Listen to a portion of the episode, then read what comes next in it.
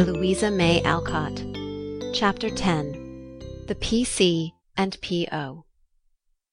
As spring came on a new set of amusements became the fashion, and the lengthening days gave long afternoons for work and play of all sorts.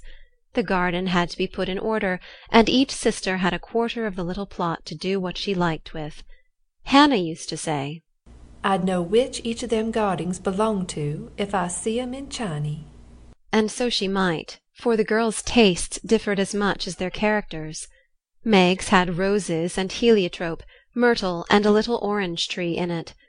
Jo's bed was never alike two seasons, for she was always trying experiments.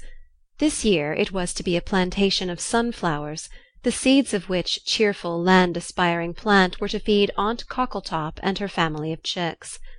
Beth had old-fashioned fragrant flowers in her garden sweet peas and mignonette, larkspur, pinks, pansies, and southernwood, with chickweed for the birds and catnip for the pussies.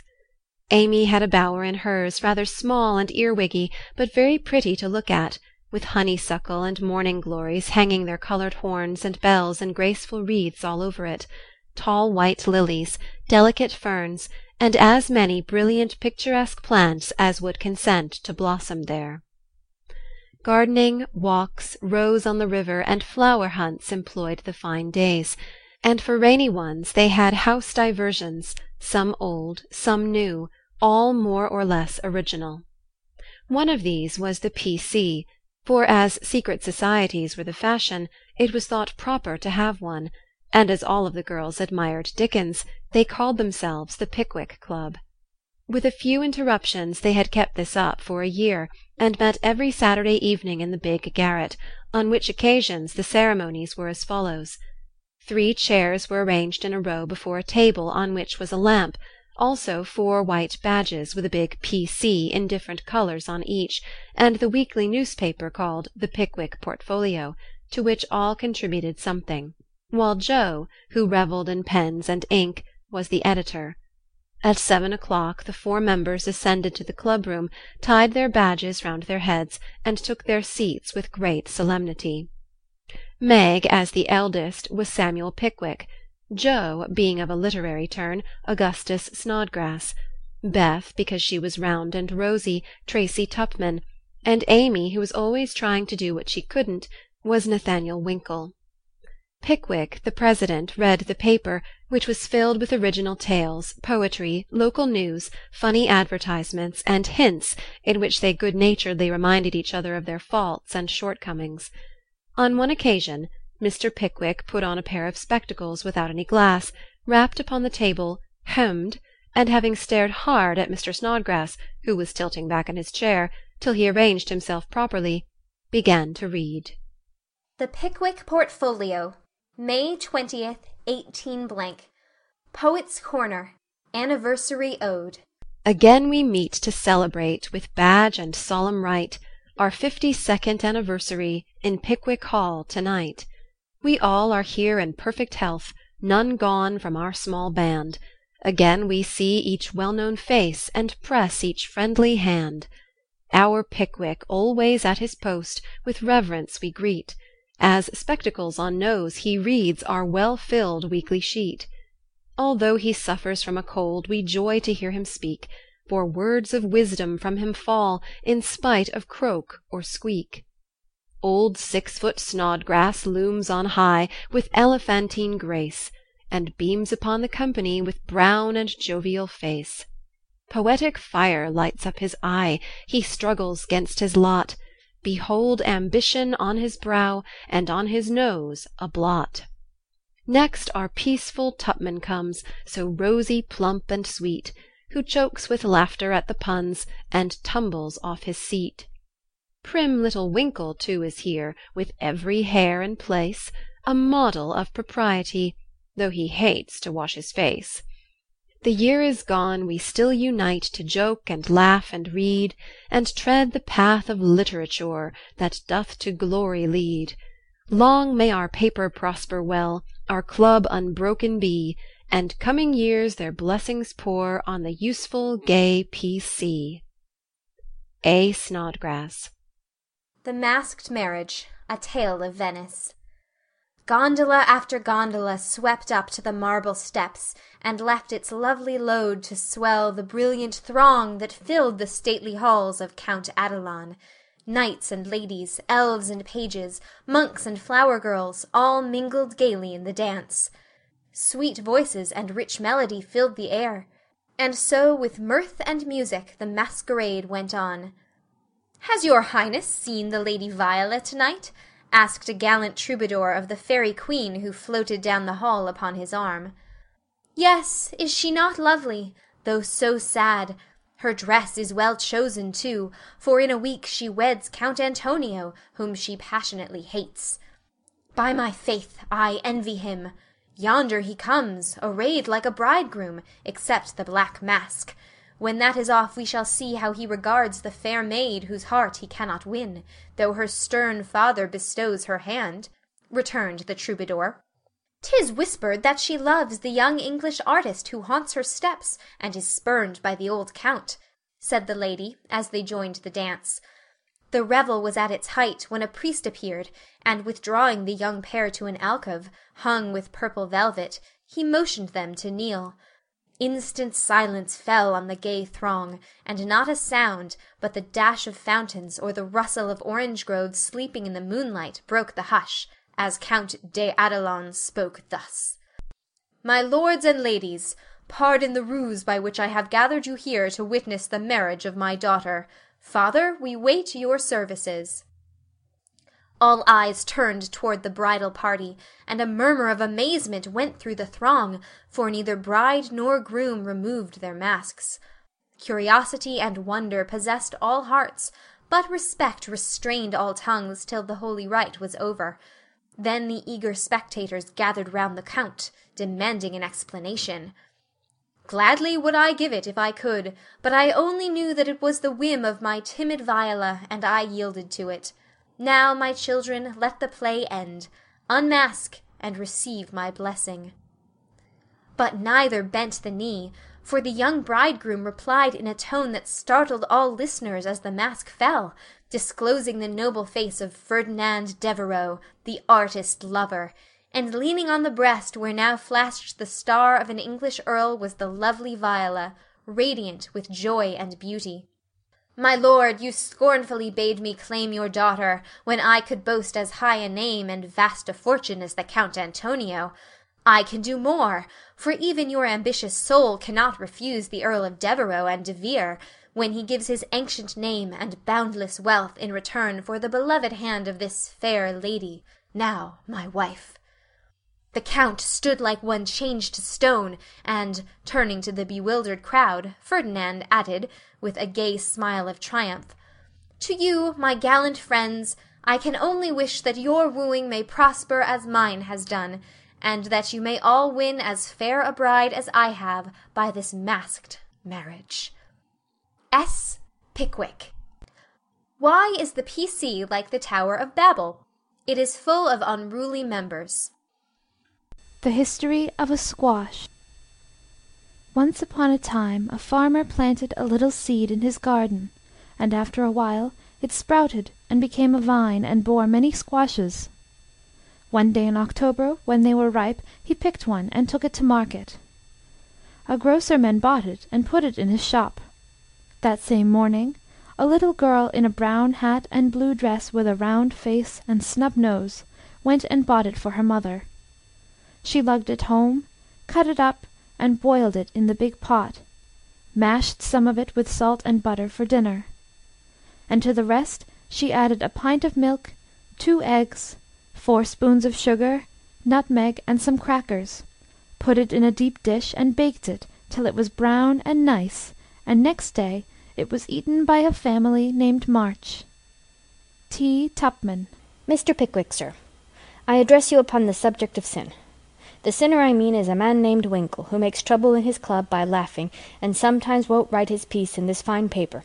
I hope you will pardon his badness, and let him send a French fable, because he can't write out of his head, as he has so many lessons to do, and no brains. In future I will try to take time by the fetlock and prepare some work, which will be all comme il faut.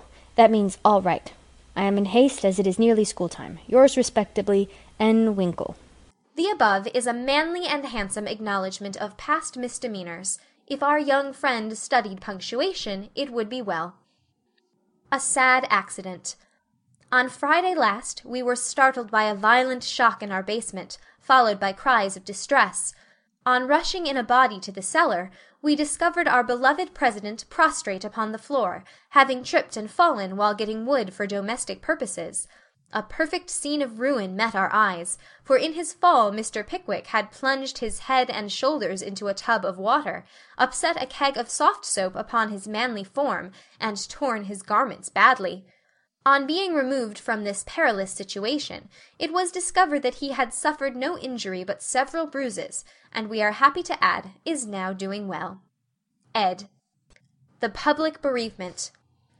It is our painful duty to record the sudden and mysterious disappearance of our cherished friend, Mrs. Snowball Patpaw. This lovely and beloved cat was the pet of a large circle of warm and admiring friends, for her beauty attracted all eyes, her graces and virtues endeared her to all hearts, and her loss is deeply felt by the whole community. When last seen, she was sitting at the gate, watching the butcher's cart, and it is feared that some villain, tempted by her charms, basely stole her. Weeks have passed, but no trace of her has been discovered, and we relinquish all hope, tie a black ribbon to her basket, set aside her dish, and weep for her as one lost to us for ever. A sympathizing friend sends the following gem: A Lament for S. B. Patpaw We mourn the loss of our little pet, And sigh o'er her hapless fate, For never more by the fire she'll sit, Nor play by the old green gate. The little grave where her infant sleeps Is 'neath the chestnut tree, But o'er her grave we may not weep, We know not where it may be. Her empty bed, her idle ball, We'll never see her more; No gentle tap, no loving purr, Is heard at the parlour door.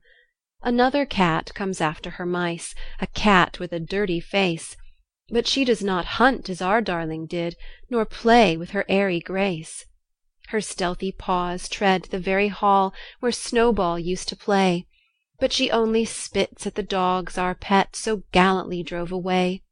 She is useful and mild and does her best, But she is not fair to see, And we cannot give her your place, dear, Nor worship her as we worship thee. A. S. Advertisements. Miss Oranthy Bluggage, the accomplished strong minded lecturer, will deliver her famous lecture on "Woman and Her Position" at Pickwick Hall, next Saturday evening, after the usual performances. A weekly meeting will be held at Kitchen Place, to teach young ladies how to cook. Hannah Brown will preside, and all are invited to attend. The Dustpan Society will meet on Wednesday next, and parade in the upper story of the club house all members to appear in uniform and shoulder their brooms at nine precisely. Mrs. Beth Bouncer will open her new assortment of dolls' millinery next week. The latest Paris fashions have arrived, and orders are respectfully solicited.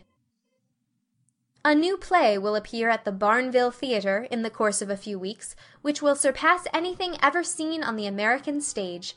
The Greek Slave, or Constantine the Avenger, is the name of this thrilling drama. Hints. If S. P. didn't use so much soap on his hands, he wouldn't always be late at breakfast.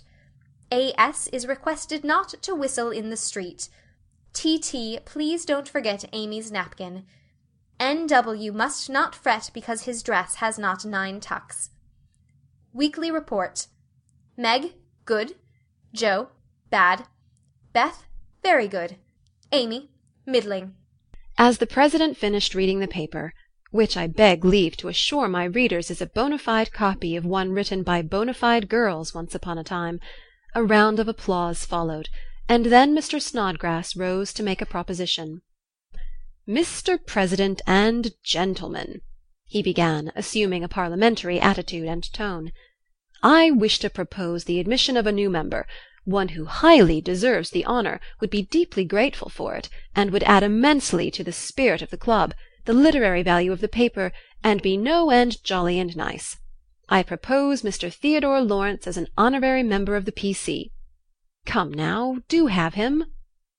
Jo's sudden change of tone made the girls laugh, but all looked rather anxious, and no one said a word as Snodgrass took his seat. We'll put it to a vote, said the president. All in favor of this motion, please to manifest it by saying aye. A loud response from Snodgrass, followed, to everybody's surprise, by a timid one from Beth. Contrary minded, say no. Meg and Amy were contrary minded, and Mr. Winkle rose to say with great elegance We don't wish any boys. They only joke and bounce about. This is a ladies' club, and we wish to be private and proper. I'm afraid he'll laugh at our paper and make fun of us afterward, observed Pickwick, pulling the little curl on her forehead, as she always did when doubtful. Up rose Snodgrass, very much in earnest. Sir, I give you my word as a gentleman, Laurie won't do anything of the sort. He likes to write, and he'll give a tone to our contributions and keep us from being sentimental, don't you see? We can do so little for him, and he does so much for us, I think the least we can do is offer him a place here, and make him welcome if he comes." This artful allusion to benefits conferred brought Tupman to his feet, looking as if he had quite made up his mind. Yes, we ought to do it, even if we are afraid. I say he may come, and his grandpa too, if he likes.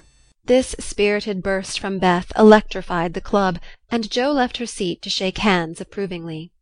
Now then, vote again. Everybody remember it's our Laurie, and say aye, cried Snodgrass excitedly. Aye. Aye. Aye, replied three voices at once. Good. Bless you.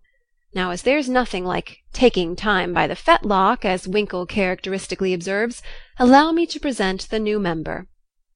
And, to the dismay of the rest of the club, Jo threw open the door of the closet, and displayed Laurie sitting on a rag bag, flushed and twinkling with suppressed laughter.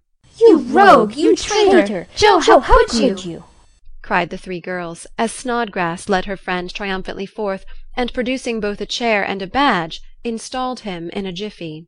The coolness of you two rascals is amazing, began Mr. Pickwick, trying to get up an awful frown, and only succeeding in producing an amiable smile. But the new member was equal to the occasion and rising with a grateful salutation to the chair, said in the most engaging manner "Mr. President, and ladies, I beg pardon, gentlemen, allow me to introduce myself as Sam Weller, the very humble servant of the club." "Good, good!" Cried Jo, pounding with the handle of the old warming pan on which she leaned. "My faithful friend and noble patron," continued Laurie with a wave of the hand who has so flatteringly presented me is not to be blamed for the base stratagem of to-night.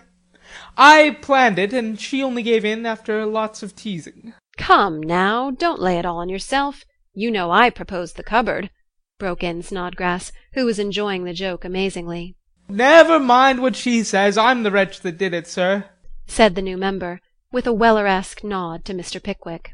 But on my honour I never will do so again and henceforth devote myself to the interest of this immortal club." "Hear, hear!" cried Jo, clashing the lid of the warming pan like a cymbal. "Go on, go on," added Winkle and Tupman, while the president bowed benignly.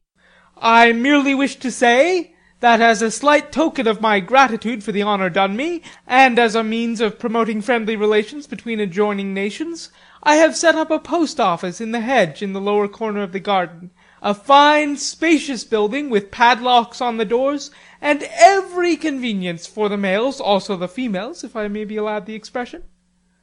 It's the old Martin house, but I've stopped up the door and made the roof open so it will hold all sorts of things and save our valuable time.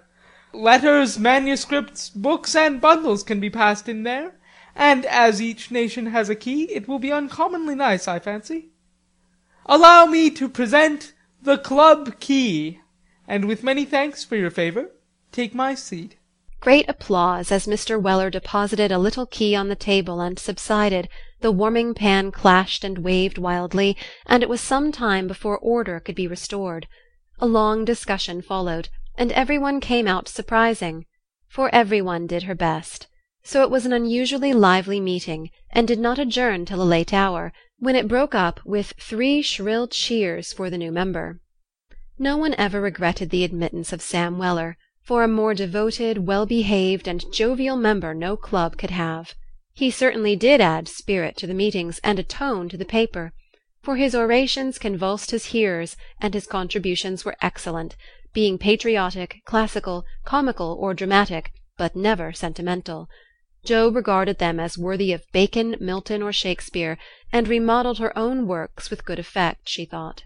The P.O. was a capital little institution, and flourished wonderfully, for nearly as many queer things passed through it as through the real post office tragedies and cravats, poetry and pickles, garden seeds and long letters, music and gingerbread, rubbers, invitations, scoldings, and puppies. The old gentleman liked the fun, and amused himself by sending odd bundles, mysterious messages, and funny telegrams, and his gardener, who was smitten with Hannah's charms, actually sent a love letter to Jo's care. How they laughed when the secret came out, never dreaming how many love letters that little post office would hold in the years to come. End of chapter 10